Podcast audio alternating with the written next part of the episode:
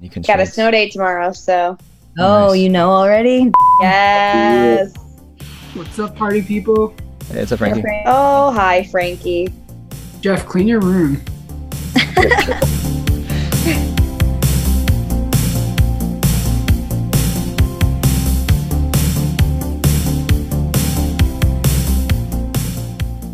Hello, everyone, and welcome to another episode of the Dodgeball Podcast. In this episode, we're going to go ahead and recap the East Round 1 Elite Tournament that took place this past weekend. And here to help me do so, once again, is Amanda, Frankie, uh, Emily Hotz, and uh, Jeff. Um, I almost wanted to call you Baby Jeff off the start, but um, why don't you just go ahead and introduce yourself, your team, and uh, we'll, we'll make the rounds. Start with you, Jeff. Hi, uh, Jeff Giovinco. Uh, I play on Impact for 8.5, and I play with Hello for co-ed. I'm Amanda Natalie. I play for Royale, play with Royale for women's and night shift for co-ed.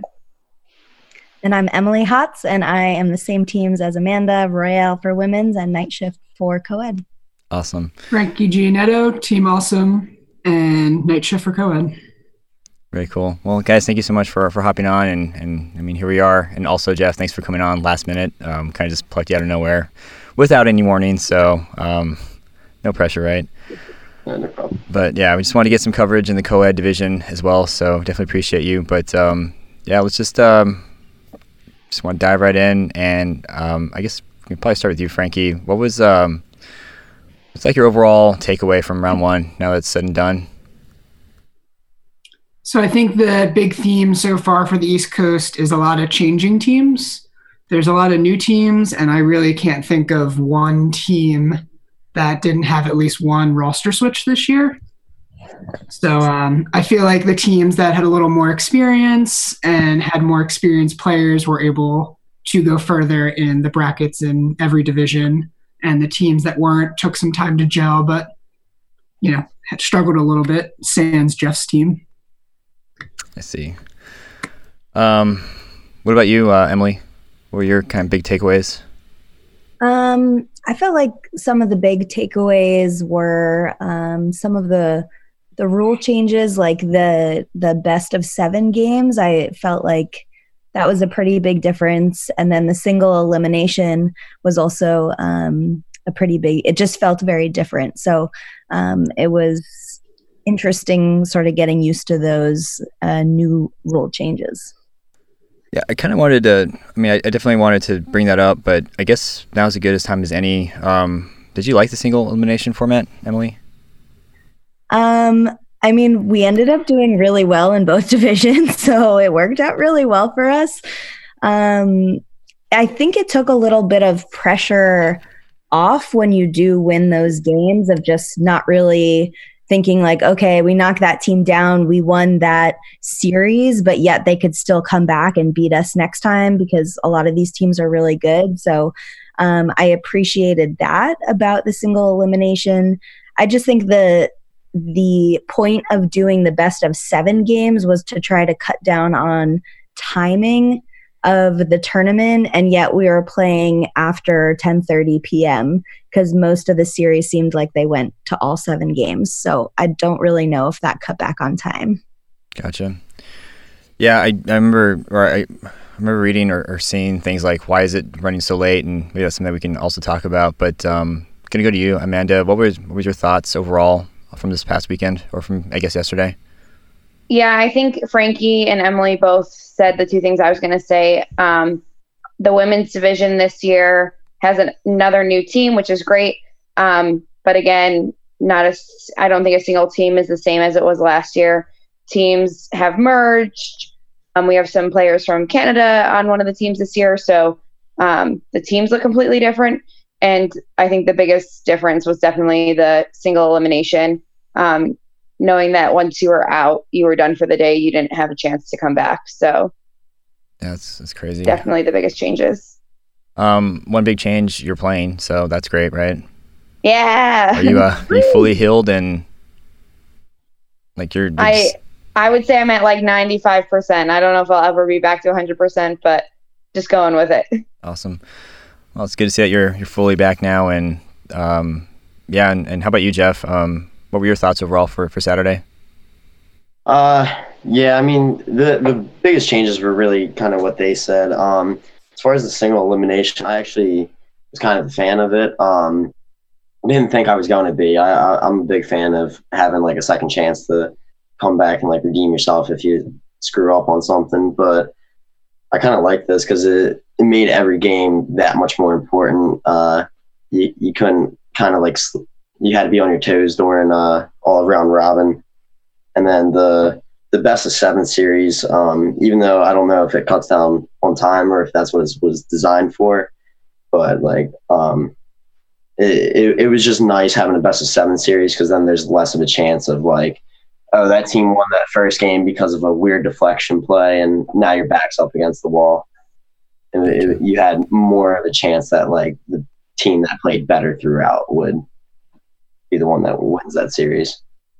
Yeah, it almost sounds like at first single elimination would be just not forgiving at all, and um, if you have a bad like round or two, you're you're just done. You get to go home, and that sucks. But I think four out of seven gives teams a chance to kind of um, pull together. I and I experienced this when I went to the dodgeball Tribune tournament. It was um, was weird at first um, playing in a single elimination format, but then when we were playing against I think Gridlock, um, it, there was a point where either team could have taken it. Like I think we took the first two games and that would have ended it right there, but because it was a series, um, it was just different all around. So I, I don't know how I feel about it. I guess I'll I won't experience it until round three, but um, I'm curious to see like how how West goes. But um, one question I have for you, um, Jeff, and sorry for being so ignorant, but um, when did you start playing Elite? Just want to get some more insight on you real quick. Uh, my first Elite round that I ever did was three years ago. I think it was Boston or uh, it was New York. It was like Brooklyn round two. Gotcha. I think I played with Ram Jam for one round. Uh, my first full year was two years ago. I did with uh, Mutiny so that was like me, my brother Drew, and then we had some other people from Awesome and like Jordan Burkowski, and um, we, we, we kind of varied our players throughout the rounds that year. And then last year I played with Brick Squad for, for the full year, and then now we kind of formed our own team as Impact, and we're gonna be riding that out for a while. Gotcha. Um, any reason why you're not on Awesome? Um, me and my brothers just don't mesh well together when we play together. Gotcha. Frankie and Man are yeah. just grinning right now. Yeah, it, it's it's just it was just tough. Like we would have chemistry, but like we would be yelling at each other too much, and uh, I just and they're getting older, so you know, the time is now, old man. Oh man, that freaking meme. okay, I gotcha. All right, yeah. Thanks for for helping me put that together a little bit because I just again I'm assuming oh uh, Giovinco, you must be uh, on Team Awesome. I, I, made that mistake earlier. I'm definitely going to cut that out, but um, glad I, I, got that underway. So um, speaking of, so was Brick Squad? Um, were they are they coming back or did I miss them? I'm looking at the bracket uh, here. Nah, they're broken up right now just because um, Sean is playing West Coast this year. Um, Chris Wheeler went to Awesome, and then Andy's playing. Uh, Andy Smith is playing with awesome for this round and next round, right, Frankie? Correct. Yeah, and then um, the the other two players from uh, Brick Squad are just not playing elite this year. Gotcha. And then Nar went to Goat. Oh yeah, that's it. Okay. Because somebody made that comment on I think one of the streams saying uh, Chris Wheeler playing for Awesome, so I immediately started looking for yeah, here we go. Chris Wheeler and I guess parentheses and Andy Smith on Team Awesome. So that's part of that shakeup, I guess. Gotcha. Um, what other teams um, were part of that shakeup or, or part of that uh, the change? And this can go to anybody um, for both co-ed and, and women's as well. Um, so on the women's side, um, KO and Anarchy joined together. Um, we play with anarchy all the time in practice. We practice with them, but then we go and play against them. Um, so our goal was to kind of keep as many local players as possible so we could practice together regularly. Um, and then Precision broke up. Um, they still have a team, but Tasha and Flo left and started their own team. They created Clash. Okay. Um, I think the only teams that stayed pretty consistent were Venom and clutch mode, but I still think that within that there's still a new player or two in there, I believe, on each team. Um, so there was a lot of a lot of changes happening in the women's division. Gotcha. And so is it fair to say KO and Anarchy became Royale? Like that's where those teams Yes. came from? Okay. And then Clash mostly came from Precision. Yeah, uh, Precision has a lot of the same players, but Tasha and Flo left and started Clash, from I what. I understand. Okay. So, and so Precision's still around, right? Yes. Okay. I guess I could just check the darn thing. Uh, let's see.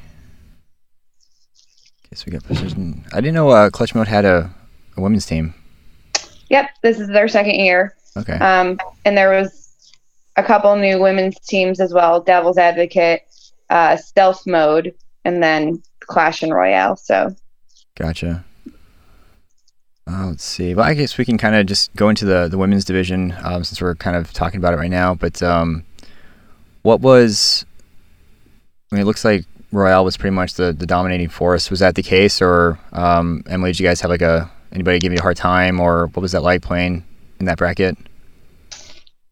Clash definitely gave us the run for for the, our money, um, both in round robin and in in the bracket.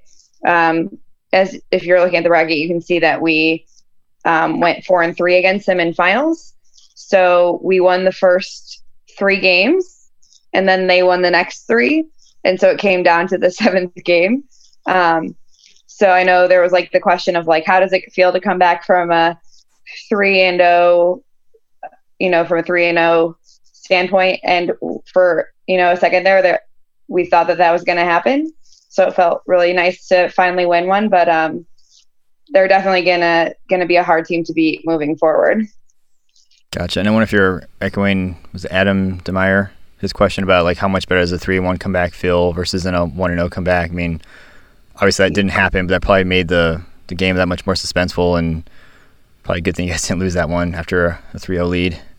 Yeah, Yeah, it definitely makes it feel a little bit more earned. Like Jeff was saying, I feel like sometimes you can just have a bad game, some bad ricochets, some some grazes where it's just like sort of luck at that point. So if they're really going to come around and beat us like four games in a row, I would be like, wow, you know, they really deserve that. Um, so, but you know, we clinched that that last game, which was awesome. Yeah, that's a good point because I mean a ricochet could really just go the wrong way, or, or a tipped catch, or just something just that doesn't really point because of skill. It was just like a, a just a random coincidence or a series of events. So being able to say, yeah, no, we beat this team four times, like yeah, that that's that was supposed to happen. That was definitely the way it was supposed to go. Um, did any of you guys, uh, Amanda or Emily, have any um, takeaways from Venom? I'm curious to see how they how they looked. Um, looks like they got knocked out right away, but um, in terms of round robin and just overall, how did they look? Um, they looked good in in round robin. They ended up with the three seed. Um, I believe they went four and two, so I think they they only lost to Royale and Clash. Um, and then going into the the bracket, they started out three and zero, so they just needed to win that next game. And Devil's Advocate actually came back and won four in a row to beat them. So I think it was a little bit of a shock to everyone um, to see that happen. Hmm. But Nicole Napoli played with Devil's Advocate, and she definitely was a big reason why they did so well yesterday. Uh, big reason is in like throwing a lot, catching all around. Just Um, I didn't see her make a lot of catches, uh, but I wasn't necessarily watching them. But there, I, there was one game I watched where, not necessarily against Venom. I don't remember who they were playing, but she took out five of the six players on the other team. So Jeez. she was just hitting everything yesterday. Yeah, she was definitely on fire and just doing some really smart plays and some good dodges. So I definitely noticed that too. that's awesome. Um, Devil's Advocate were they? They're not a new team, right? They are a new team. They are. okay. Yeah. And a lot of first time elite players, I believe, as well, which was really cool to see them come out. Yeah, I'm usually uh, not calling Tyler out because I know he's busy, but usually like the the power rankings would, be out around this time, so it'd be kind of cool to kind of match faces with uh, with names and, and teams. But um, aside from Nicole, uh, were any other players that really just showed up on during that division? So from Clash. Um, their whole team was phenomenal, but have Marcel in the corner was like super noticeable. Anytime you went up to the line, you just never knew if she was going to counter, if you were throwing at her, you never knew if she was going to catch. So I've never played against her before, and I was super aware of her on the court. Um, Tasha is always super difficult to get out. I think she beat us in a, in a game in the in the elimination bracket um, where I think we might have been up four on one against her, and she came back and won, I believe. Um, so just like, you know, she's super super good at dodging, super good at blocking, has a great arm. Um, so she played super well. Danielle Zelinsky is o- always always making plays. It's just their whole team is is good. So they they all played super well yesterday. Yeah, they also had uh, an Emily on their team. I don't know her last name. I think it starts with a B. Baumgartner. Uh, yep, and she was playing on the the other corner usually, and she was also a lot of pressure playing up the line, um, making a lot of counters too. Uh, yeah, it's. I mean, Clash was a really really great team. Gotcha. Yeah, props to whoever's putting their social media together because they it's really helpful. Um, and then also, I think uh, we, we talked about her briefly coming back um, when I was interviewing um, Jenny Hodge. That's a name I recognize from, I think, uh, Arkham. And then, um, how did how did the Geo do? Danielle, did you get a chance to watch her, Jeff, at all, or? Um, I didn't really get to see much of them uh, in the women's, just because the the women's court was on like the complete opposite side of the building. I, I had no clue where they were even playing. Um, yeah, d- during uh, co-ed though, she, she, was doing just about as well as she always does. She was making some catches, good heads up plays, and everything. Gotcha. Um, you right there, Amanda? Yeah. Um, no, she she was again just like playing great defense. You know, pump faking, getting people back from the line. Um, she's another one that pulls out those sneaky catches where you're just when you least expect it. So she was always a threat when she was on the court. Um, I was really excited because Jenny Hodge was back for the first time since her uh, ankle injury at round three, which happened to be at the same gym that we were playing at. Um, so this was her first time back at that location. She was really nervous, um, but she was on fire. Her throw I think she's gotten stronger in the off season because she was just lighting people up. Um, so that was really exciting to see. That's awesome. Yeah, I was actually going to ask about her because um, obviously, again, got to know her a little bit more last weekend, and um, she's she said that she's got pretty large hands. So I wonder if that translates to being able to throw really hard and maybe make you laugh there with, with that comment. But uh, yeah, I can't wait to see her play now. Um, yeah. Yeah. How many, uh, Jeff? How many geos are there out there? Like, are there going to be any more dodgeball players coming in from your family, or?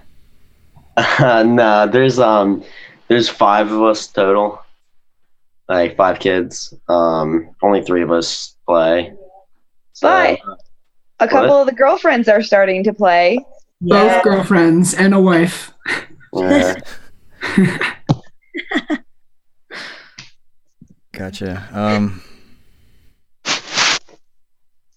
So just... I would say the oh, the other ladies that definitely stood out um, on the women's side, just to sort of um, add a little bit. I think Sam Girardi um, was playing really good defense. Um, she wears this really cool uh, silver mouth guard now too, and it's like super awesome. It looks totally badass, which is cool. Intimidating. Uh, but she was playing really well, and and as always, Ashley um, from Venom um, also was just on her game. She's definitely a big threat on that team, and we always, you know, have to watch her pretty closely and try to target her um, pretty quickly um, off the bat.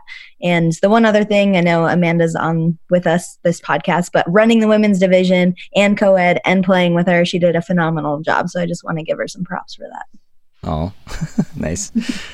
I mean, it's obviously it's early, but do you think Royale, Clash, and Precision are going to be the, the dominating teams moving forward, or do you think this can be like anybody's uh, division still? Uh, I would probably say Royale Clash, um, and then Precision or Venom, sort of depending on who's on fire those days. Gotcha. Yep, 100%. Very cool. Um, let's see. Let's go ahead and move on to um, to co-ed no sting. So we had what 21 teams here, and I'm assuming you guys played in all divisions, right? Yeah, co-ed as well. Yep. What did uh what that look like overall, Frankie? You've been kind of silent for a little bit, so throw you in here. Sure. Um, so it it was slow. Round robin, I don't feel like most teams are very accurate, and that took a while. But by playoffs, I think it got really fun. There were a lot of really close matches. Um, I know for us, we were the the the uh, lower seed that got to go far. Night shift was 12, and we made it to second before Jeff's team Hello stomped us. But a lot of our games, we had some four twos, some four threes with like a 10 minute back and forth with aftershock. Uh, on the other side of the bracket, I'm pretty sure that Awesome and Hello was a pretty close 4 2 game. I don't know how that started. I think it was 2 2, and then Jeff's team won 2. So I think uh, as the bracket moved on, it started to get a lot more intense and competitive, even though everyone was tired and it was like 9 p.m. at that point. Um, the one switch that we didn't bring up in the rules that impacted a lot, and I think you see it a lot here in co-ed, with the seeding now going to match win percentage first, your round robin mattered a lot. So there's some teams that maybe they had I don't know if they had an easier round robin or they were just very dominant in round robin, but the seeds got really shook up in co-ed. If you look at the top half of the bracket, I think like the one, four, and five seed all got knocked out within their first or second game. Hmm. Yep. And then the bottom half, I think that one went a little more chalk. But seeding definitely got shook up a lot in co-ed, and I think that was probably due to match win percentage being heavier. So round robin games really mattered. Do you think some teams didn't really take that into consideration? Because I'm not saying teams will sandbag, but they'll kind of just take it easy and then save everything they have for for bracket play. Do you think that might have impacted some of these guys? I think definitely. Um, I know once co-ed starts, people normally at that point are all like, "Oh, like I'm so tired. I don't want to play anymore." Because both the men and the women have played a full division. So I think when it's first starting, people are like taking it easy, trying to like switch to a different ball and keep going. But again, by playoffs, everyone seemed more accurate. It was very competitive. Gotcha. And maybe um, maybe you can chime in on this one, Amanda. Do, so do you think the single elimination is what caused the the the games to go so long, or caused the day to go so long, and the best four or Uh, seven, or was it like other circumstances? Um, So I think what caused it to go so long was the time in the time getting everyone started. So it's loud in the gym.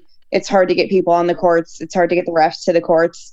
And then when you have seven games and you have teams huddling after each game for 20, 30 seconds, that's happening six, seven times got it. that adds on three or four minutes every um, match too. So I don't think it's necessarily the fact that we did the you know single elimination seven seven games because it's less games theoretically than a double elimination bracket, which is usually twice the size. Um, but uh, open ran long. Then we had showdown in between, um, plus getting the court set up and all that for showdown and so it's just a lot of things that added to it. Um, so hopefully we can make some changes, just some small changes on the that end, and make round two a little bit a little bit uh, faster. Gotcha. So just a lot of little things, kind of like the death by a thousand paper cuts kind of thing. Yeah. Seconds here and there. Gotcha. Um, let me look at some of these teams here. Um, what are what are the new teams here? Is Taken new? Yeah, Um, Taken's new. They're from Jersey. Um, it's some players that play with Mount Olympus. So Mount Olympus kind of has players on both teams. Got it. They're old trampoline teams. Okay. And then um, Impact. Jeff, you said that's your open team, right? hmm Yeah, we had uh, we had uh, already seven players on our open roster, so like that would be a lot of players. So we decided to split our roster into two teams. So Perfect. it's Hello and Impact are kind of like our players split. Gotcha. I was gonna ask uh, why to Yeah. why are you with them, but uh, read my mind.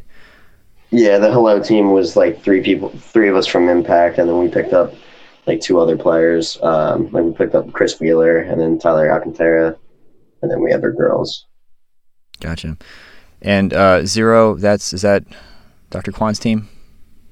Uh, that, yeah, that's Alfred's team. They have kind of a hodgepodge of guys from all over for um, for open, and then TJ and Steve are with us for night shift, and the other guys um, are playing with them for for co-ed. Gotcha. And then um, night shift, obviously not new. Uh, Dark Side, are they new? No. They've been around. They played last year. They're from New York. I see. So Jeff, I wanted to ask you um, about Space Cadets. Um, again, I've been kind of following them a little bit, but uh, how was your match against them? Um, in elimination, is that for me? Yeah, d- during the I think you took uh, it was four to one. Yeah, um, yeah, we like we were pretty dominant um, for the most part. The there's they're a tricky team though, just because like the players on that team, like it, you're like you're pretty confident going in against them, but then you have players like Adam Demir. that He's just like he'll just catch you on like he he has such awkward throws that like if you're not paying attention, he'll just sneak one in on you. And then they have um, Drew in their other corner, who's always been a solid arm, and then Jason Blue when he's on, he catches almost everything. Gotcha. Did uh, do you think not having Colin impacted them? Because I think he told me he left before or right after open. Um, they they I mean they lose a catcher from that, but um, overall I don't think it affected them too too much. Uh, they, yeah, I, I I don't think it was too much of an effect on them. Gotcha. And then, uh, so going back to Frankie, sorry about that. So I wanted to kind of ask you to just kind of walk me through your your series here. But uh, what threw me off is uh, is this seven mode, or am I just not reading this right?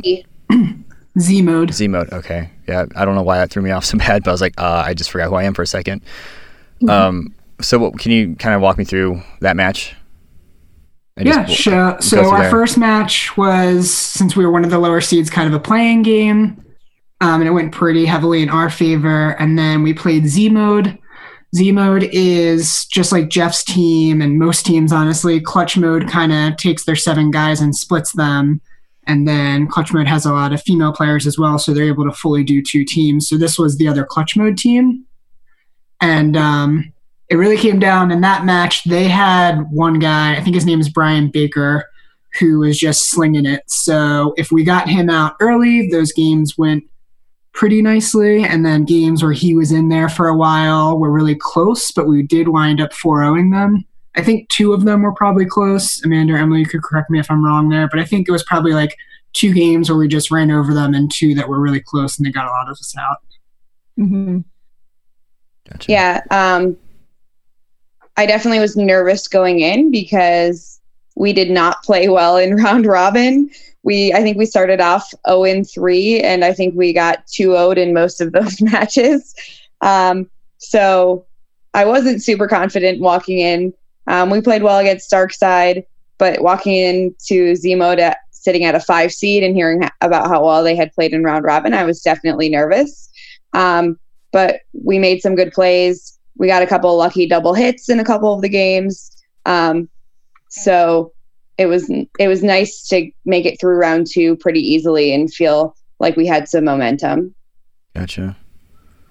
Yeah, I think the biggest switch was we were finally hitting our shots. I felt like all seven of us were actually getting hits, whereas in round robin it would be like one or two per game. Mostly Nar was really accurate, and everyone else it was like, eh, we'll see. Maybe like one every three throws you might be on target.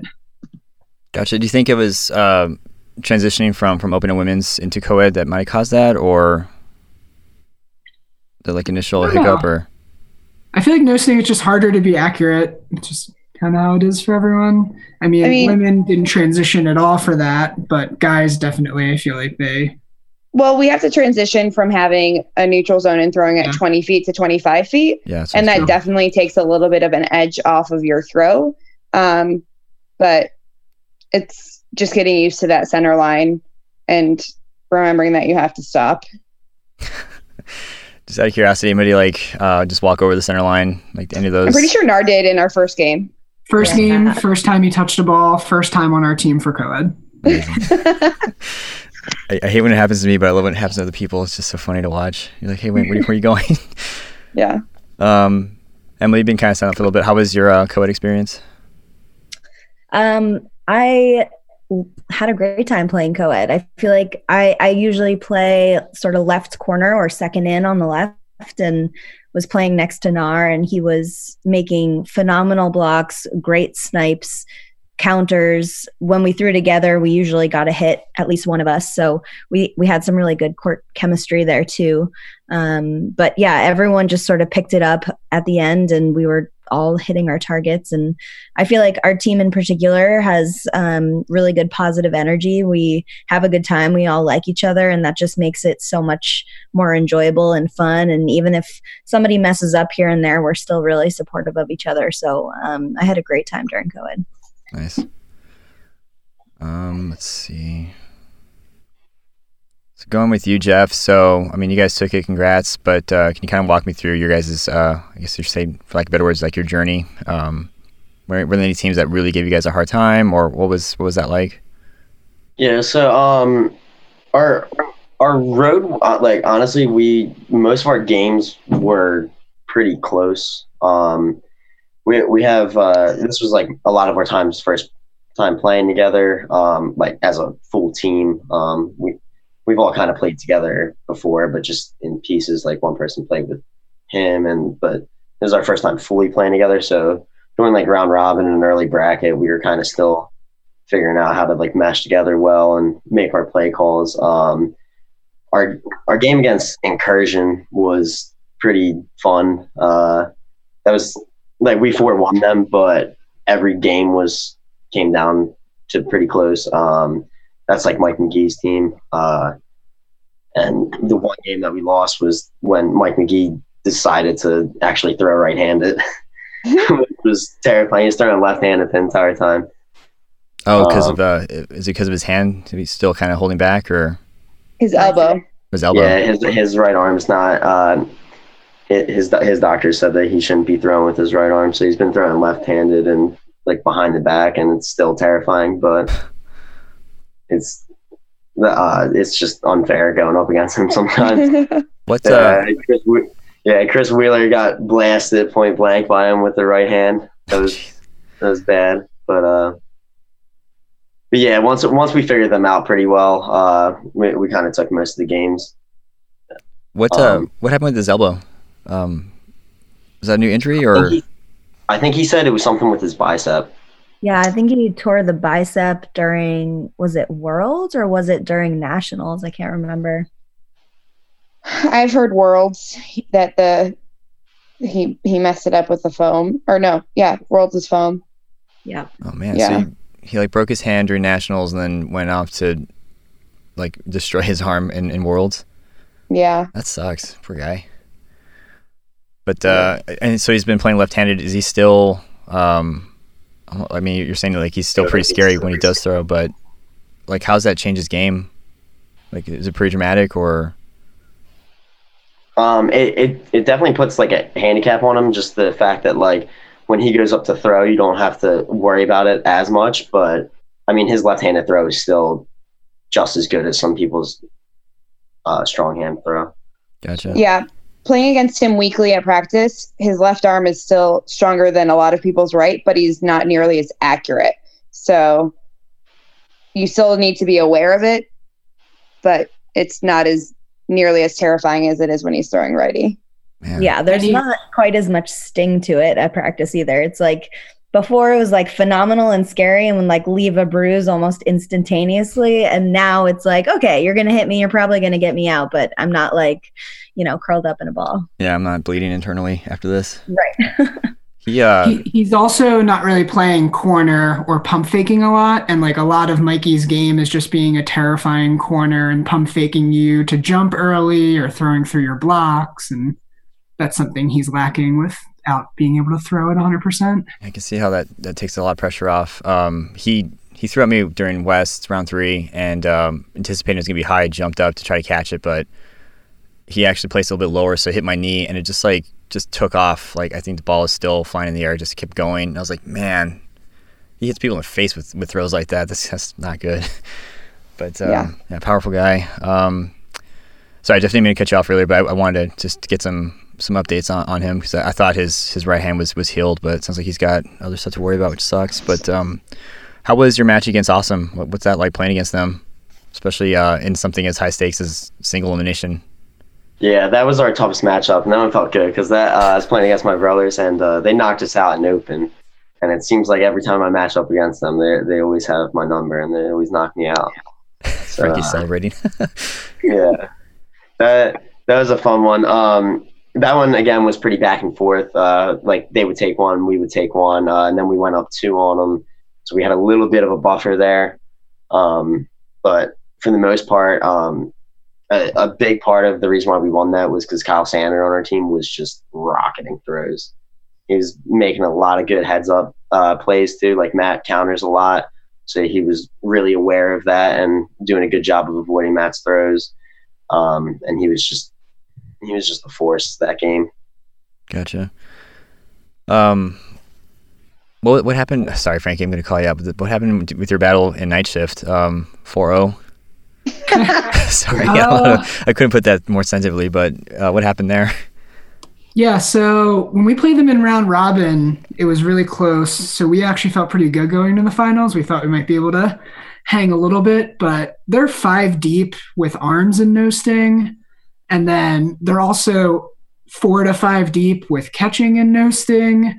And then there are girls too, Megan Fricker, um, Joanne, and then I think Emily was the other girl. Like they're just top to bottom really deep, and none of them seemed tired. And there are some games where we were like chipping away and like we might get Jeff out and we might get Kyle out, but then Matt Levine would like catch two of us. Or just like if they got ball control, they would be able to just kind of like tee off and go down the line. It was just they were too much for us at that point, and I think we um, we had a much tougher road than them. A lot of our games were closer, and it was really like we were giving it our all the whole time. Not to say you guys weren't trying, but like we were definitely pushed to our limits throughout the whole time. So I think by the time we played them, we might have been a little slower than we needed to be, and they uh they didn't take it easy. They just, just kind of trampled over us. They were just ready. Yeah. Well, um, we, we came off that awesome win too. So after that, like we we all wanted it real bad. Gotcha. Yeah, I mean, yeah, we were just excited to be in the final. like, uh, we're, we're we're okay with this. This works for us. Maybe. Yeah, we're um, normally like a, a five or six seed, fifth, sixth place kind of team. So pushing to the finals was awesome for us. And yeah. okay, so that, that's. Wish it was a little more competitive, but. that's a pretty big improvement then on your guys' part. A good showing overall. Yeah. Gotcha. Yeah. Um. Also, uh, meant to ask you earlier, Jeff. Hello. What's what's the what's what's behind that? Why the name Hello? Uh, it's just a. It was a. It started off as a little dumb inside joke between me and Chris Wheeler, uh, and then we kind of just ran with it there, and so we're we're coming up with a bunch of ideas for like jerseys and everything. So we, we it kind of just took off from there, and now we're it's going to be just more of a more of a fun fun team than like serious in the in that sense. Gotcha. But winning while having fun, apparently.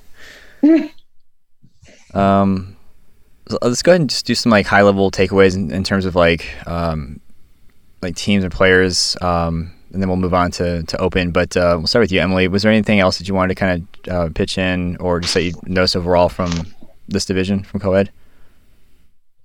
Um, I mean, I felt like in the elimination games, like Frankie said, the first game that we had against Darkside, although I I think they've gotten a lot stronger than they were from last year, from what I can remember of their play. So, um, but it was a sort of a way for us to get our bearings, get our our gel, um, and then everything from there on out was a pretty hard battle, like we've been saying. So I just think the the level of competition with this no sting with co-ed is really high, and I'm sort of interested to see um, next year when the rules change and you have to have three women um, on the court. I just really wonder what that's going to be like. I'm excited for that. Um, but yeah, I I'm someone who's like, all right, I want to play this game. I want to do the best that I can. And then I just try to forget about it and move on to the next game. So I'm not a great player to, to sort of remember sort of takeaways, but um, at least for our team, I think NAR um, was a huge pickup uh, for us. So that was really helpful. Gotcha. Um, and you guys, you guys have been playing. Coed had been no sting this whole time, right? That that's not new. No. Is that correct? Okay. Right. Yeah. So obviously there wasn't any like huge changes. Again, um, just the West bias speaking, but I'm I'm curious to see how that's going to go. But we'll obviously talk about that next episode. But um, how about you, Frankie? How about any like last high level um, takeaways for for Coed overall? Yeah, um, I'll shout out a few players for you. So Tama on zero had a game where he absolutely smoked us, and I think Amanda's freaking out on the video right now because I probably stole hers. But um, it Yep. was really fun to watch. And zero also had a guy that transitioned from trampoline. I think his name is CJ Yeah. Berger. Um, he was playing really well. Uh, on Aftershock, I don't know a specific player that was playing well. Their whole team was. Like, obviously, Wyatt throws really hard, but that whole team, um, they always excel in no sting. Like, if they have a rough series in open, you can always expect them to sneak into like close to the top four, if not get past that in no sting. And they were really good. Um, and then and on Mount Olympus, Dean Testa and Tyrell. I didn't play against them, but I refed a couple of their games and watched a couple, and those two are really killing it in no sting. Gotcha. And that's my list. nice. Amanda, do you have any after uh, Frankie stole your thunder? Yeah, my biggest shout out was going to be just Zero as a whole, their whole team walking into it. I had um, caught the end of them playing Woke, and I was Woke is the is like the half of Anarchy. Anarchy also split to become Woke in Incursion, and so that was Billy Schmidt, Casey Moses. Um, I'm blanking on the rest of the team, but it's a strong team. So watching Woke ending up taking them out four three um, I was nervous going into Woke, and rightfully so because Tama was amazing on the right corner. Carl Scholl was scary on the left corner. Um, all of their guys could throw. They were making catches. Uh, Michelle Radley at one point, we were going to the, I think we were up 3 0 on them, and we had three people left in, and we all threw at Michelle Radley, and she, of course, came out of it with a catch that ended up turning into them winning. So their whole team was just played really well, um, Nice. which was awesome to see. Um, and then I think um, I was a little surprised to see Goat not make it farther than they did because they had a lot of great players. But then seeing that they match up against Zero first, it now makes a little more sense, I guess, because Zero was on fire. Um, it I- looks I'll the. throw, Steve, let me throw a little shade because Justin listens to these. Uh-oh. Oh God. No, no, Justin knows his no sting game, and uh, I'm happy to play him anytime in no sting where it's a little more in my favor for once. Shout out to Justin and Dre there. That wasn't uh, that wasn't too shady. That wasn't too bad. I was expecting. That's East Coast shade. We're a little nicer. Gotcha. that, that's probably why. um, yeah, I was curious to see how they're going to turn out because um, I think it's one of the new additions was was Jenny, obviously, and then um, but uh, I guess we'll have to see what future rounds uh, play out. Um, and last but definitely not least, how about you, Jeff? Would you uh, any major takeaways just overall that you wanted to get in before we move on to open? Yeah, just the um, biggest shock team for me was probably zero, just because um, like I I know that all like the players on there are good individually, but it was interesting to see how they all came together as a team without like much practice together, and they did really good. Um, individual players, um, I, I I'll go with what Frankie said. Um, Dean Testa, I I hate to give it to him, but he had my number that entire time in no sting. He just anytime I was without a ball, he was just didn't let me breathe. Just going So- straight for you. Yeah, And his name is Dean Testa. yeah, Oh, okay. I think I've heard that name a few times. Uh, at least I've seen it on Facebook, but um, definitely somebody to look out for. And um, yeah, I'm curious to see how Zero's going to play out. Um, well, cool. So let, let's just continue with with Open and um, Frankie. I, I mean, Justin's not here to defend himself, but I wanted to ask, like, what what did Goat look like? Um, I was surprised that they um, didn't go all the way. So, from your observation, like, what how how they look? Um, so overall in open, the in like round robin, I didn't get to see them much because we were on the other side. Um, they were on the side with Anarchy, and then our side had Arkham, Clutch Mode, Zero, Impact. Uh, we had a lot of talent on our side, so I didn't really see them too much. In the playoffs, when we played them, the games were a little closer than the score looks. Um, unfortunately, there was a lot of like ref issues in our game on both sides. Like I feel like every game, both sides felt something was like called wrong, and it was a little messy. But overall, um, a lot of games ta- came down to like individual plays. There was a game where Dre like jumped and caught a ball, and then I think he like blocked another and immediately hit someone. I had a game with two catches when I was the last one left. Dan O'Hara had a game where he caught one when he was one of the last ones left. So it was a little bit more back and forth than the score reflects. Um, they've had a bit of turnover too. They lost a player from last year and then they picked up Sean and Nar. Um, so you could argue they're stronger arm wise. I guess honestly, they just kind of ran into us and we were playing well. Um, I think in round robin they only dropped two or three series, so they did pretty well in round round robin. But in the playoffs, we were able to edge them out in the close games, and we took it four one. Gotcha. Um, see, who else did you guys play against? Um, so you guys played against Space Cadets. Uh, took them four to two. That game was closer than the score as well. yeah. We actually went up 2-0 and then they smoked us the third game and then the fourth game.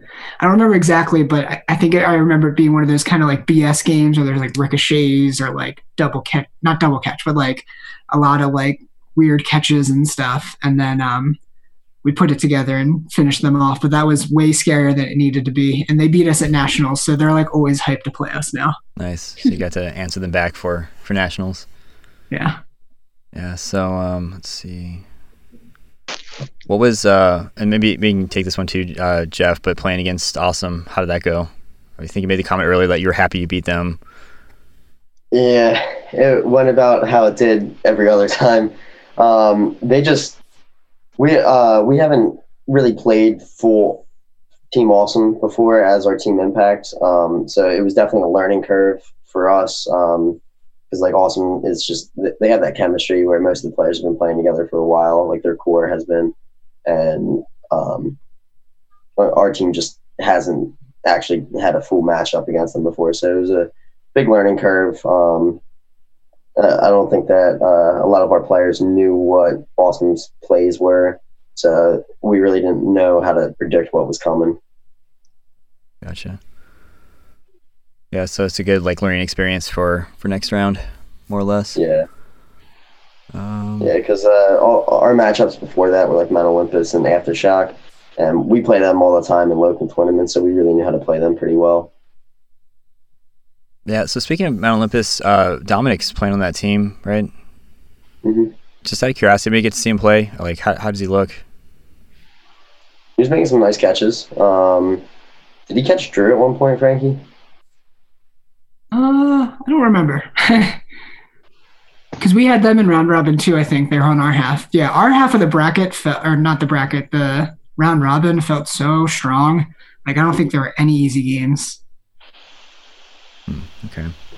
Yeah, I was just curious because again, talking to him and, and the fact he's just filmed every single event, I was curious to see how he's how he's gonna look. Um, to be in. I know he's happy to be playing. Very happy. I'll bet. Um, do you guys have any comments on clutch mode? How do they look? They look like they went pretty far until Anarchy took them out. Yeah, we played them in round robin. Um, their whole team can catch at this point, and they've had a lot of turnover. There was a team Z Wars last year, and them in clutch mode kind of mixed up some players into just clutch mode now. And then I think a couple old clutch mode players on other teams like Bulls and Aftershock. Um, so I think they're a team that kind of had a rougher time in round robin, but started to really feel it once they hit the playoffs. I don't think their game against um, Anarchy was too competitive, but I think they beat some pretty good teams to get there. Um, Okay, so they're they beat Zero, who was on fire in round robin. They smoked team. They, they smoked us in the round robin. That was our worst loss of the day. We might as well have not even shown up to that game. It was just like a brutal 2-0 loss. And then they beat Bulls, who's a new team. It's got a lot of young kids. And when I say young kids, I actually mean young kids. They're like 18. oh, man, they're actually children. um, and they got a nice upset over the four seed, a New York team named Nice. So I think they were feeling pretty good, but clutch mode was in their groove by then, so they were able to make it into the top four. Gotcha. So speaking of that, I think this is a case of where the the best of seven um, really impacted things. So my fiance is on zero, and he was. I didn't get to see their game because it was happening during our elimination matches. Um, but you know, I came in to see how they were doing, and they were already knocked out. And I asked him what happened, and he said, you know, we played clutch mode and we took the first two games, and in a normal situation, that would have been enough for them to move on and for clutch mode to be knocked into the losers bracket. But then because it was the seven, seven or best of seven, clutch mode came back and ended up winning the next four. And I mean, he wasn't upset. It was his team's first time playing together, but I think that just goes to show like a team that ended up coming out top four because it was best of seven ended up moving on, whereas in the old format would have been in the losers bracket really early on. Yeah. Again, that, that's another benefit about this whole best of seven thing for single because it's. I mean, how many times do you hear like, "Oh, we would have won that game if not for the refs or not for this one one event that, that caused the entire series to to fall apart?" But if you're crying about how one bad call or one silly play took out your entire team in a four game series, that's uh, I think you're being a little unrealistic there. You had your chance to, to come back. Um, regarding Bulls Nation, um, Abdul Saeed, he asked about them. So they're just a, a, ki- a, brand new team of, of kids, or are they coming from UDC, or where, where's where are they coming from? High school. High school. Yeah. um, so nice. Two of them play in local stuff. Uh, Jordan Shelley is captaining them. He's uh, he's someone that he's young, but he plays nonstop. Like he's in two leagues, he comes to every tournament, he's really working on it. So it's good to see them have a little bit of success and get into the top eight. Um, they also have some people that used to be on clutch mode. They have Dalton uh, Zymer and Will Bethard. I don't know their other players, but oh. Dalton and Will are both pretty good. Dalton can throw really hard. Will can catch really well. Do you know Jeff? They they have Kyle Roth too. Well, yeah, but he's not playing right now because he's hurt. Oh, was he not? Okay. Yeah. But yeah, I think they just um they probably just I didn't get to watch it, but they definitely beat a team that was higher seeded than them, and then they took two games off clutch mode, so they had a good first tournament. I know they were really happy. I was talking to Jordan later. Good. So this is a team that's going to come back and and keep fighting more or less. Yeah. Awesome. Uh, did you guys have any comments on Kill the Comp? Um, I don't know if there's controversy around that one or what that is, but I think Vince asked, and so he, yeah, he did Kill the Comp, Kill the Comp, which I mean, bracket says no, but uh, is there some background on them? So they are a UDC team that is transitioning to Elite, which is awesome. Um, I think they also have a player or two from a, another UDC team called Bullets in round robin, they definitely did not kill the comp. Um, I didn't see them playing well there on our side, but they got into the playoffs and they won their playing game, and then they played Anarchy, and that game was four three. Game seven, crazy. I think it was down to like a three on two. The whole gym was watching it because that series took a while. Um, they're just they're a team that's very athletic and they um they don't play normal dodgeball. Like they like to like do crazy stuff. So you're throwing all your balls and they'll push you when you have burden and you'll start like throwing catches because you throw solo when you were trying to get ready for a team throw. And that's probably what happened. Uh, we were playing at the same time so i only saw the last game. And in that game they were catching anarchy a little bit. But um, they definitely by the time they got to the bracket were killing the comp vince Gotcha. yeah, it's it's funny you say that because like I think that's part of what helped Space Cadets get such a good um, good showing in nationals because uh, they were just playing, for lack of better words, like unconventional dodgeball, and it was throwing a lot of teams off, and they couldn't recover in time. Looks like that almost was the case with Anarchy, but possibly because they got to play uh, seven games, they, they were able to, to overcome it. But uh, that would have been interesting if they if they had won. Um, because then they would have gone off to play Arkham and Clutch Mode. So that could be a completely different bracket we'd be looking at. Um, yeah, Anarchy's road is really interesting because they uh, in round robin. I mean, they just went through everyone. I think they maybe had two game losses total, and so they probably played almost as many games in the bracket as they did earlier because a lot of their series went to like four three. Three of their series went to four three, and one was four one.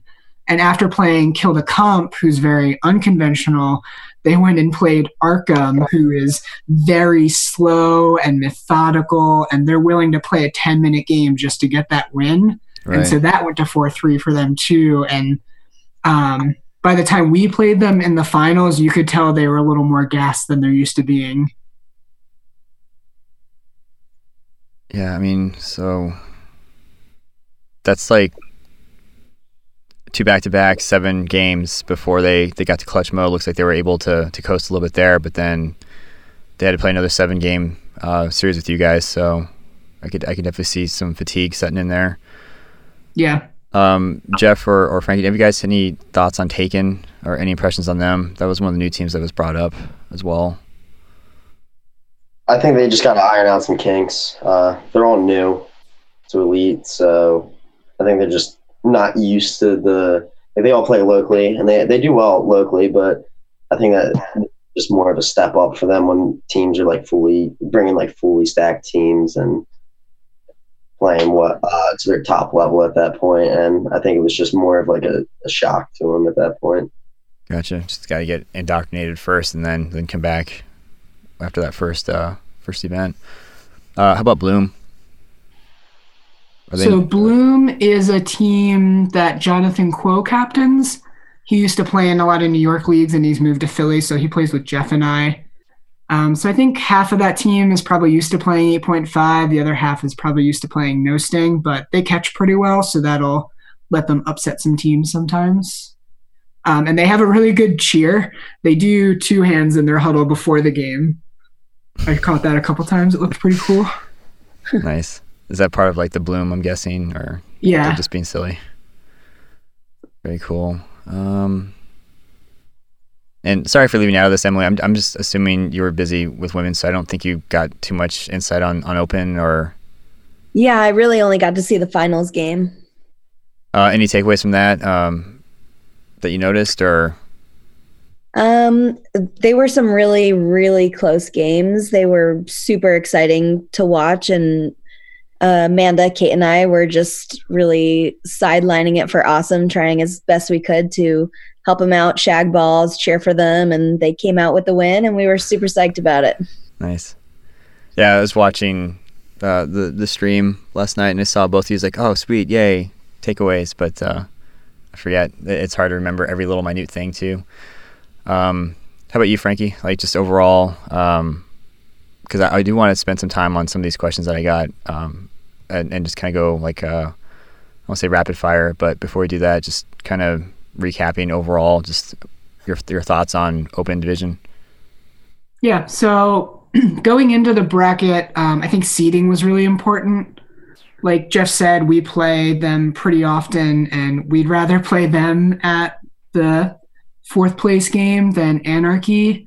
And we actually were tied with Jeff's team um, who else was tied with us? Oh, nice, impact, and awesome were all tied for match wins, and then we got the tiebreaker for game win percentage by like 1.4%. So that gave us the road that we kind of wanted to get to the finals.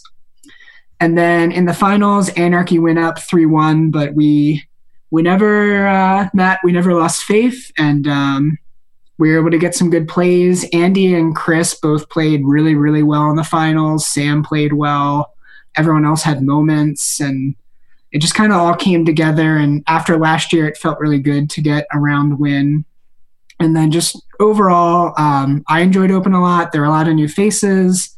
Like i said earlier a lot of new teams or if not new teams teams changed up their rosters a lot. So it felt like it was a pretty refreshing round.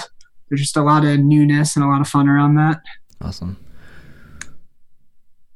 Um, let's see What about um, So I want to go back real quick um, before I forget. Billy, uh, so I messaged him about this kill the comp thing, asking like, "Hey, what was the deal behind that?" It's like like a sideburn or some kind. But uh, Billy did want to say that he wanted to give his props to Kill the Comp. So before I forget, I just wanted to throw that in there. But um, how about you, uh, Jeff? Overall takeaways for for Open? Uh, my biggest takeaway was just that I think that the top four teams are the top four that should be there. Yeah, there isn't anybody like, not to diss on anybody, but it's like, hey, what are they doing there? Like that's pretty much what uh, what you'd expect. Yeah, and like that that's kind of like that's kind of what really changed my perspective on the single elimination because I was I was worried about that going into it that there might be a team that just had like an easier road to get to the top four. But after seeing the results of this round, it, the top four are the top four that I believe should should be there with how they played that round. Yeah, I don't know how this comment's going to be received, but um, I'll just say it anyway. It's it's no offense to anybody. It's good to kind of see Team Awesome at the top because that's what I'm used to, and I don't like change. So when I think of East, I still think, oh yeah, Team Awesome was like the dominating force. Um, it's obviously really cool that Anarchy and last year Goat and, and some of these teams are stepping up. But yeah, it's kind of cool just seeing uh, Team Awesome up there again. And then Amanda, uh, do you have any takeaways for Open like that you're able to to see once you were? uh, yeah, compared? like Hat said, um, we really only caught the end. It was exciting to watch Awesome win. I think people might be surprised, like, why are you not rooting for, you know, the Boston team? But I think it, this back to when we first started playing Elite. If we weren't rooting for our own team, Davis Dodgeball, we were always rooting for Team Awesome. It's just always kind of been a friendship. And now, you know, Frankie's on our team and Sam's on our team. And I've played with um, a couple of the other players at different tournaments. So it is it was nice to see Awesome win. Um, they're great on and off the court. We love playing with them. We love hanging out with them afterwards. Um, I do. I am not surprised by the four teams that are there based off of what I had heard about who was playing well and whatnot. But I wouldn't be surprised if some of the teams that are in like the five to seven range give some of those teams a run for the money, their money. Um, it sounds like Kill the Comp might be able to work some things out between round one and round two. Um, so it'll be interesting to see how round two plays out. yeah. If was it oh, go ahead. was it Clutchbo that had the the coach on the sidelines in a suit? Oh, what? oh, please tell I me more. know. And uh, yeah, it was clutch, man. He had a clipboard with plays and everything. yeah, it was funny. And a visor. I was like, oh yeah, definitely a coach. That's incredible.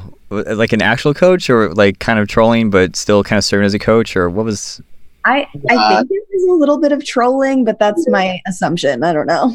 Yeah, I think it was just one of their buddies that just showed up. That's awesome.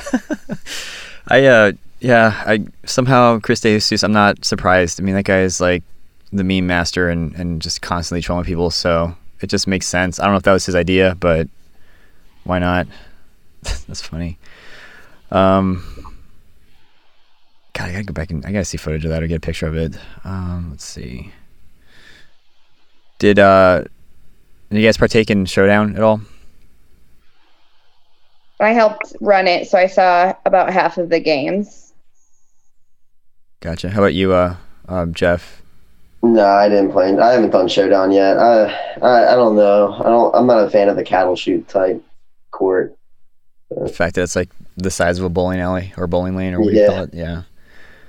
How about you, Frankie? Did you play?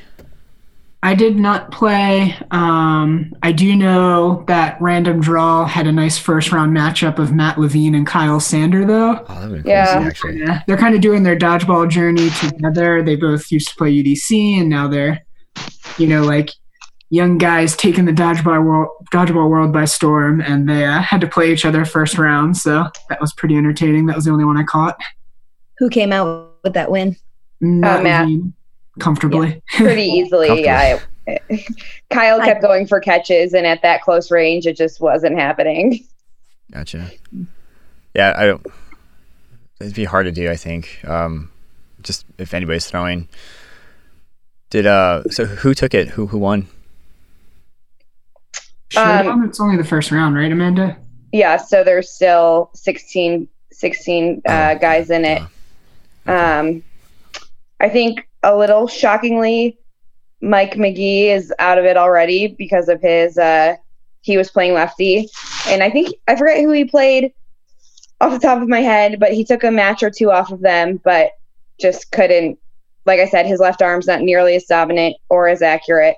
So whoever he played, he uh, t- they took him out. Um, trying to think who else. I know TJ Manning from our Nightshift team won his matchup. I wasn't, I didn't see the whole thing. I don't know who it was against, but I It was against Tim Wells. Oh yeah, yeah, yeah. I didn't see it, but I know that they played. TJ came out on top. Um, Also, Yeah, it- little dig at Tim Wells. He threw the top of my water bottle in the garbage, just completely threw it away. Oh, So jerk. now I have half a water bottle. It's like one of the ball ballast ones where like the top screws off so you can put ice in it. Yeah. How it's dare really- he? I know. How is uh how was Tim You by the way? someone to get you a new water bottle. What was that? I said if only she knew someone that could get her a new water bottle. Yeah, I think I might know a guy. I don't know. yeah. I hear Yeah. he's not approachable at all and kind of a jerk, but we'll see. I might be able to pull some strings for you, Emily. Thanks. Thanks, guys. Um, how, how was Tim and, and the Rochester Tigers? I meant to ask about them. Yeah, so Tigers are one of those teams that is probably like in the five to eight range that will always have a chance to go past that. Um, their big roster shakeup this year is picking up Tyler Alcantara, who is a monster, Yeah, he is. especially at 8.5.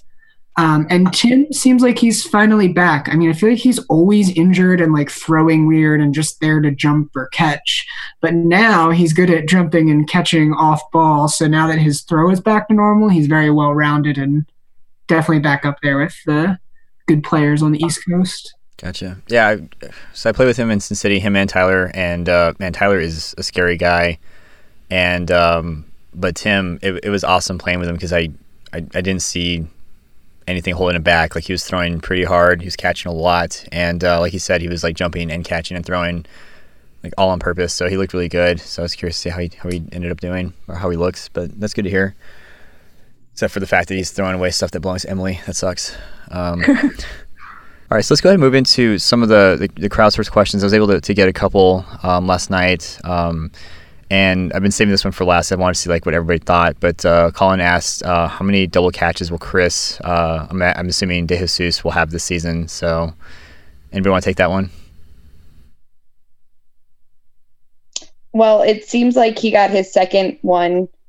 I think he got his first one last year at round three. We like kind of fell out of bounds. I think I saw that. Yeah, I didn't see this one. Um, so maybe, maybe if he's feeling good, he'll have one per round. But he didn't have any luck at nationals, so maybe I'll say maybe two more Two more. max. Maybe people should stop throwing at his face because that's where he catches.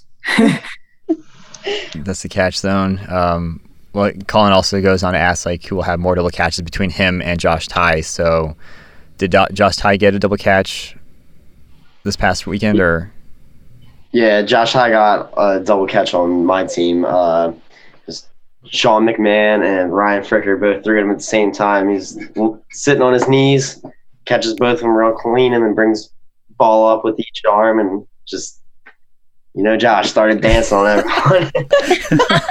that's awesome? yeah, he was very upset though because he didn't get it on camera. So Ah, dang it! yeah, Oh, uh, we you might guys have have it it on though. camera. Yeah, you Yeah. definitely have it. Yeah, uh, R- Ryan on our team might have it. So Okay, so some footage out there might exist of this double catch. yeah, it was that might have been one of the most clean double catches I've ever seen. Though. That was gonna be my next question. Like, was this like an almost like intentional one, or was it just kind of hey, two balls just fell in my bear hug attempt of a catch? But Yeah, it, it, it kind of was like both balls just happened to go there, but he like w- just when he brought them both out, he like brought them up to his shoulders, like one in each hand. It was just, it just he made he made it look beautiful. So of course, I love how you're like, and you know, Josh, just like, yep, say no more. That's awesome. So, um, I will put you on the spot, Emily. Who who are you gonna weigh in on? Who's gonna have more double catches by the end of this uh, season, Josh, Ty, or, or Chris? Um, I mean, I got a lot of love for Joshua Ty. I think he's going to come out with the most. I agree, Team hundred Josh. percent. Frankie, how about you? I'm gonna go with Chris. Oh, all right. Uh, about you, Jeff? You're not. I think you're Team Josh. Uh, I think Chris will because okay. he he goes for more, and I think he positions himself better for the double catch. Gotcha, especially if they're throwing at his face, I guess. Um, hmm. So it's a tie. I'm curious to see how that's gonna play out. I won't weigh in. I don't. I don't. Uh, I don't want to get involved. um. So Sergio asked, uh, "Did any new wrinkles in Elite, um, like no flight kills with seven, impact the, the teams or players?" And we, we kind of covered um, best of seven. Definitely covered single elimination, but um, this no flight kill thing. So I had to get clarification. You can still take somebody out, right? You just can't run back. That's the main difference. Right. Right. You just get out when you touch down on the other side of the court. And I, am not sure which team it was. I know there was one team that was having a competition actually of who could get the most flight kills. It was, I think, between a guy and a girl. Did anyone catch who which team this was? No. Um, but I know um, there was a, a flight kill on the, the women's side. Um, I saw a flight kill during co ed as well. You just you know, you just got to wait until you're stacked with a bunch of players and there's only one or two people left on the other side. And if you feel like you can take it and sacrifice yourself, you just do that. Gotcha. Hmm. Yeah, I don't. uh so I, I mean, you guys might remember it used to be called like a suicide, right? I mean that that's I think some people still call it that, like an NDL term. But the whole idea was whether you get them out or not, you're you're done. Like that's the whole point of a suicide. So I wonder if that again, just wonder how the rest of the rounds are going to play out and see if that's going to um, hang anybody up. But um,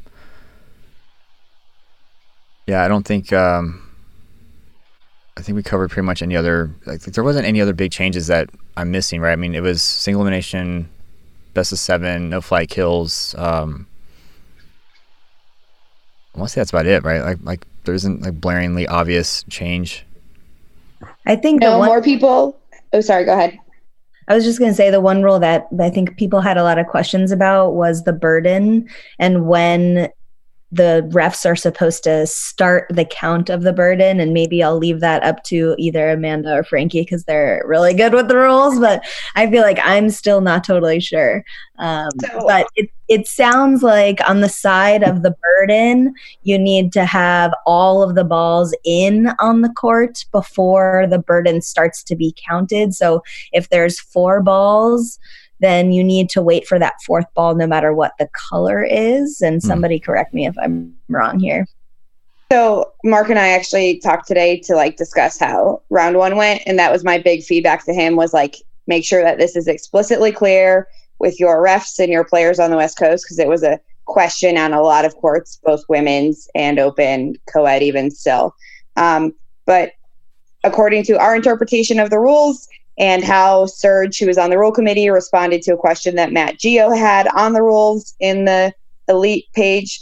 Um, Emily described it right. So all balls need to be on the court on the side of Burden before Burden can start. And that was a, a, a point of contention for a couple different teams and a couple different refs. Um, but Mark is planning to clarify all of that because I believe West Coast round one is next weekend. Mm-hmm. Yep. Um, so he's going to make sure that it is explicitly clear moving forward. Gotcha. Yeah, I mean it's it's a good idea because you know the West Coast they're very we're all very vocal people. So yeah, that was just going to be my comment. Was that I feel like um, the other big change was that every player had to pass the rule test, which I know was stressful for a few people, um, maybe a lot of people, but I think there was way less questions from teams about rules this year than there has been in the past. I felt like most players knew the rules. They knew when something happened that they were out or they knew why their teammates were out. So I feel like, well, that part stressed a lot of people out. It also helped the flow of the day to go better because people weren't constantly coming up and asking rule clarification questions and things like that. Gotcha. Yeah. So, okay. So, not so much a, for that last one, not so much like a, a change to the actual game. It's just format, but yeah, format yeah. and more is being expected of you as a as an elite player. Like you are, I think you're pretty much being treated like an actual athlete in a professional organization. So that's awesome. Yeah. Tedious, but I know it's awesome, um, and, and just going to help out in the long run. But um, so go ahead and wrap this up. But I do want to ask one last question, um, and this we'll we'll do it like the true uh, roundtable format.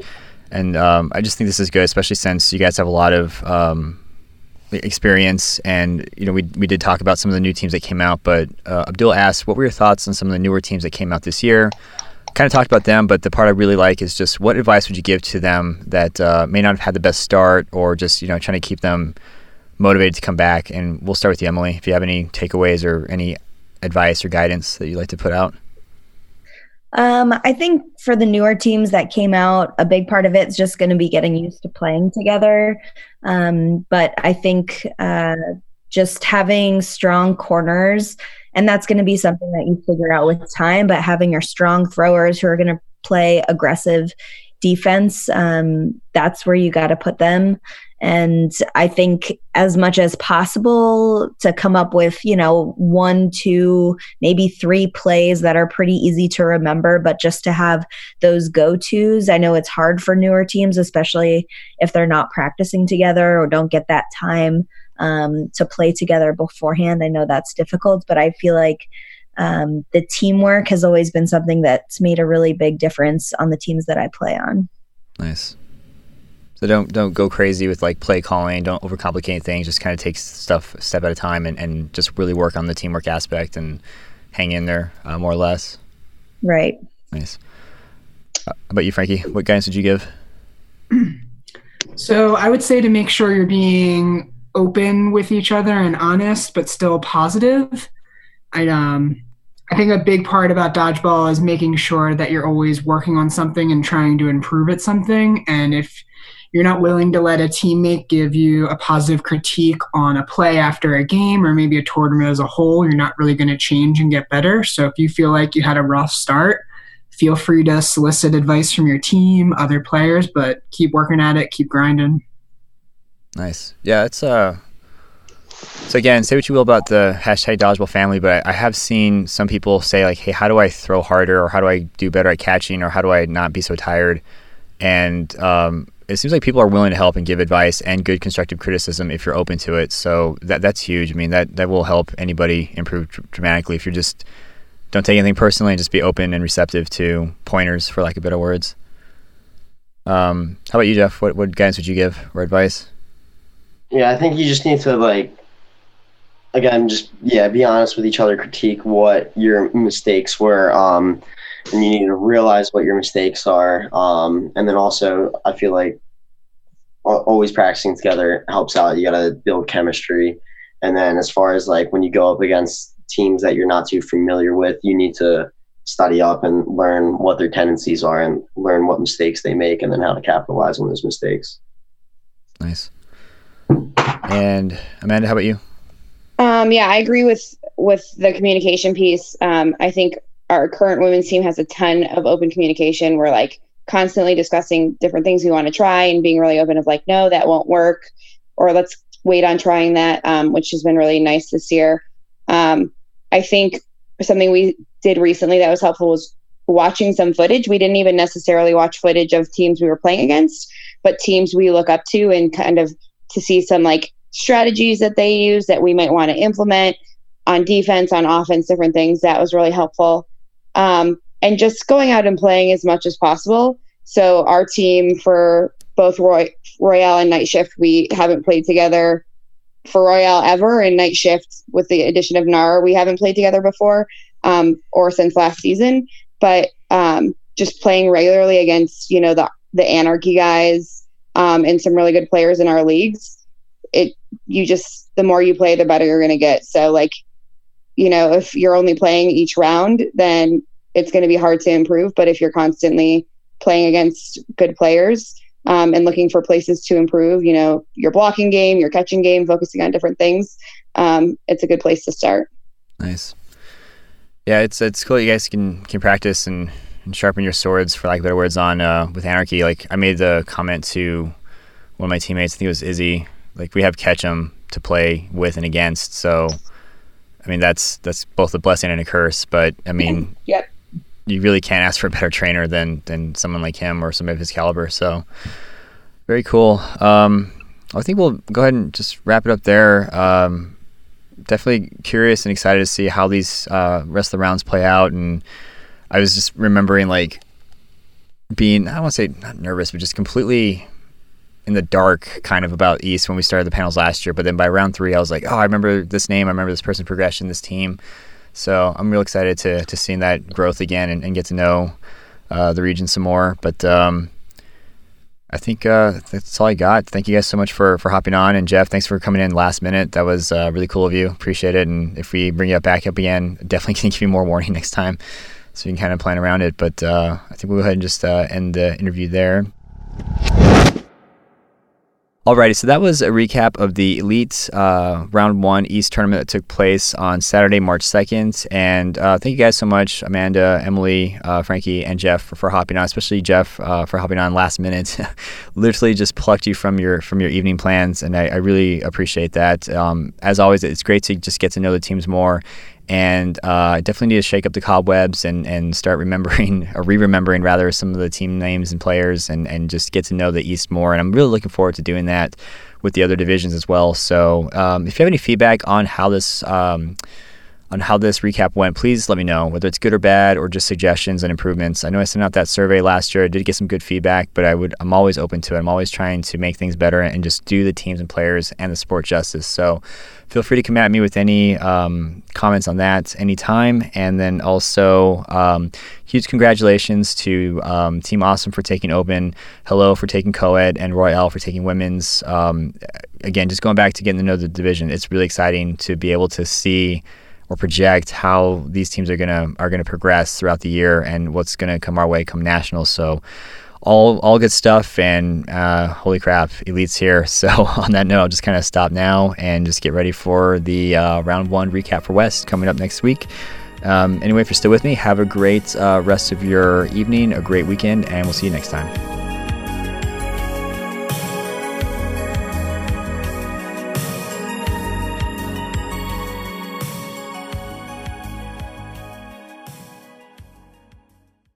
yeah, guys, thank you so much for for for doing this and being so um, I want to say meticulous, but like just so organized. It's I think you're my favorite panel to work with so far. So I'm really excited for future ones. Go East Coast! yeah. I might keep that. I'll, I'll throw that in there somewhere. oh God! awesome. Very Blooper cool. reel. Yeah. oh yeah, no. Towards the end, it'll definitely be like a the blooper at the, at the end that some people might pick up on actually happens or not. So nice.